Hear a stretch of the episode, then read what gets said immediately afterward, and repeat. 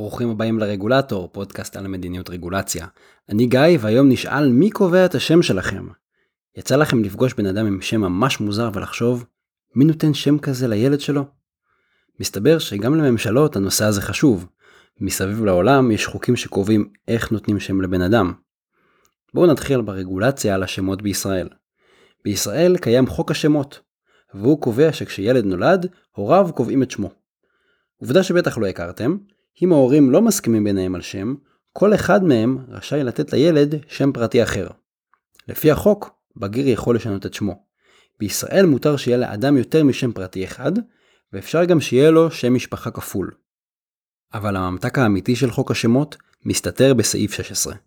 שר הפנים רשאי לפסול בחירה של שם אם הוא חושב, ציטוט, שהשם החדש עלול להטעות או לפגוע בתקנות הציבור או ברגשותיו. זאת אומרת שכל אחד מאיתנו יכול לבחור לעצמו שם, וגם לילדים שלו, אבל לשר הפנים יש זכות וטו לבטל את ההחלטה הזו. אולי תפתעו לגלות שהחוק בישראל די ליברלי בהשוואה לעולם. בואו נעבור לגרמניה. בגרמניה מותר לבחור בשם פרטי רק אם הוא מאפשר לדעת את המין של הילד. למשל, השם מתי נפסל כי אי אפשר לדעת אם זה שם של בן או שם של בת. אם נקביל את זה לישראל, זה אומר ששמות כמו טל, חן, עומר ורוני יהיו בלתי חוקיים. בעצם, היום רוב השמות בישראל הם יוניסקס. דבר כזה הוא בלתי חוקי בגרמניה. עוד מגבלה היא שאסור שהשם הפרטי יכיל שמות של מוצרים או עצמים דוממים. בעברית זה היה מפיל שמות כמו כיסא או מחבת. זה לא הפסד גדול. בנוסף, בגרמניה בחירת השם היא תהליך בירוקרטי. צריך להגיש את בקשת קביעת השם אל משרד ממשלתי ולהמתין לאישורו. בשוודיה יש מגבלות אחרות על שמות.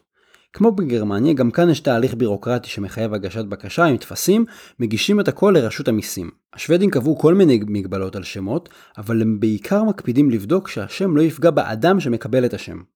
היו הורים שניסו למחות כנגד המגבלות על בחירת שמות, והגישו בקשות פרובוקטיביות. למשל הגישו בקשה לרשום שם שיש בו יותר מ-30 אותיות, ג'יבריש מוחלט. אני אפילו לא מנסה להקריא את זה, אתם יכולים להסתכל בבלוג, זה שם מטורף שיש בו המון אותיות, הן חוזרות על עצמן, הן ברצף, יש בו מספרים באמצע. רשות המיסים כמובן דוחה את הבקשות הפרובוקטיביות, היו הורים שהגישו בקשה לקרוא לילד A, A, האות A, A גדולה אבל, גם הבקשה הזאת נדחתה. במקור הרגולציה השוודית על שמות נועדה להגביל את השימוש בשמות אצולה ובשמות של אנשים מפורסמים. הרעיון הוא שאף אחד לא יקרא לעצמו מדונה, או המלך צ'ארלס, או נתניהו. תיקון לחוק משנת 2016 קבע שהשמות שנמצאים בשימוש על ידי יותר מ-2,000 איש הפכו כבר לנחלת הכלל ולכולם מותר להשתמש בהם.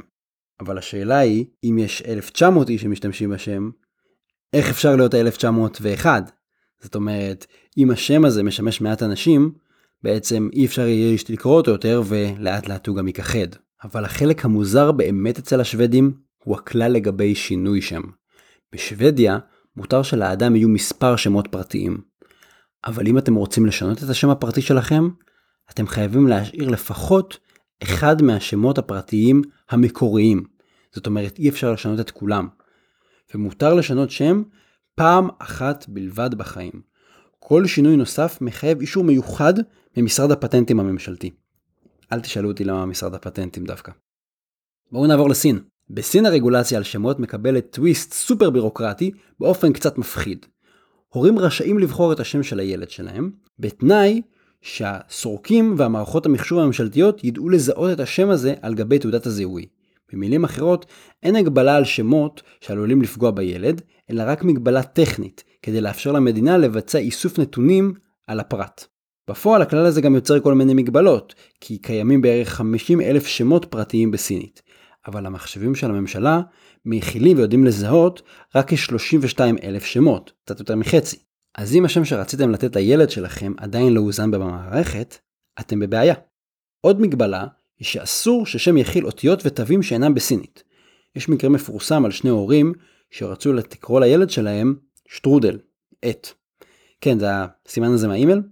בסינית מבטאים אותו איתה, וזה נשמע מאוד מאוד דומה למילה הסינית אוהב אותו.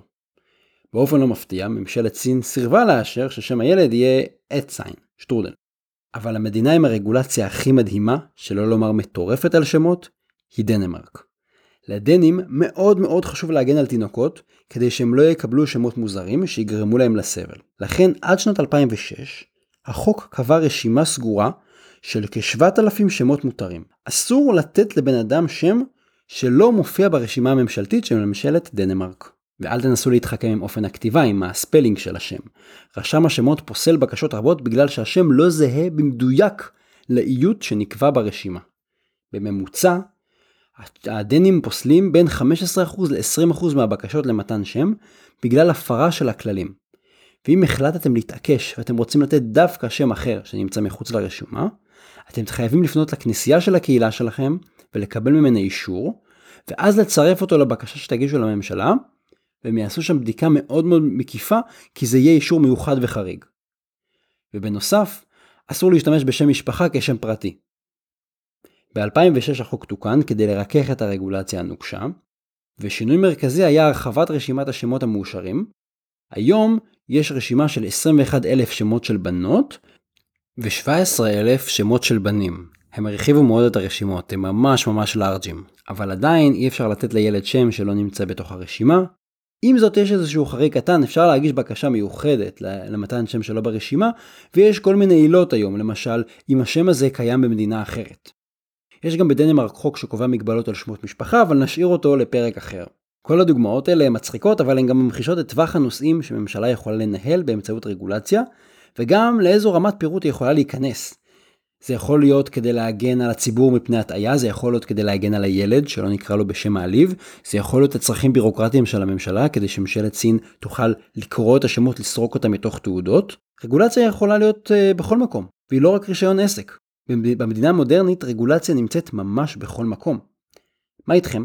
מה השם הכי מוזר שנתקלתם בו? חשבתם פעם על האפשרות שהשם שלכם יכלול ספרות או סימנים? למשל, שנכניס לתוך השם שלכם כוכבית, סולמית, סימן קריאה, שטרודל?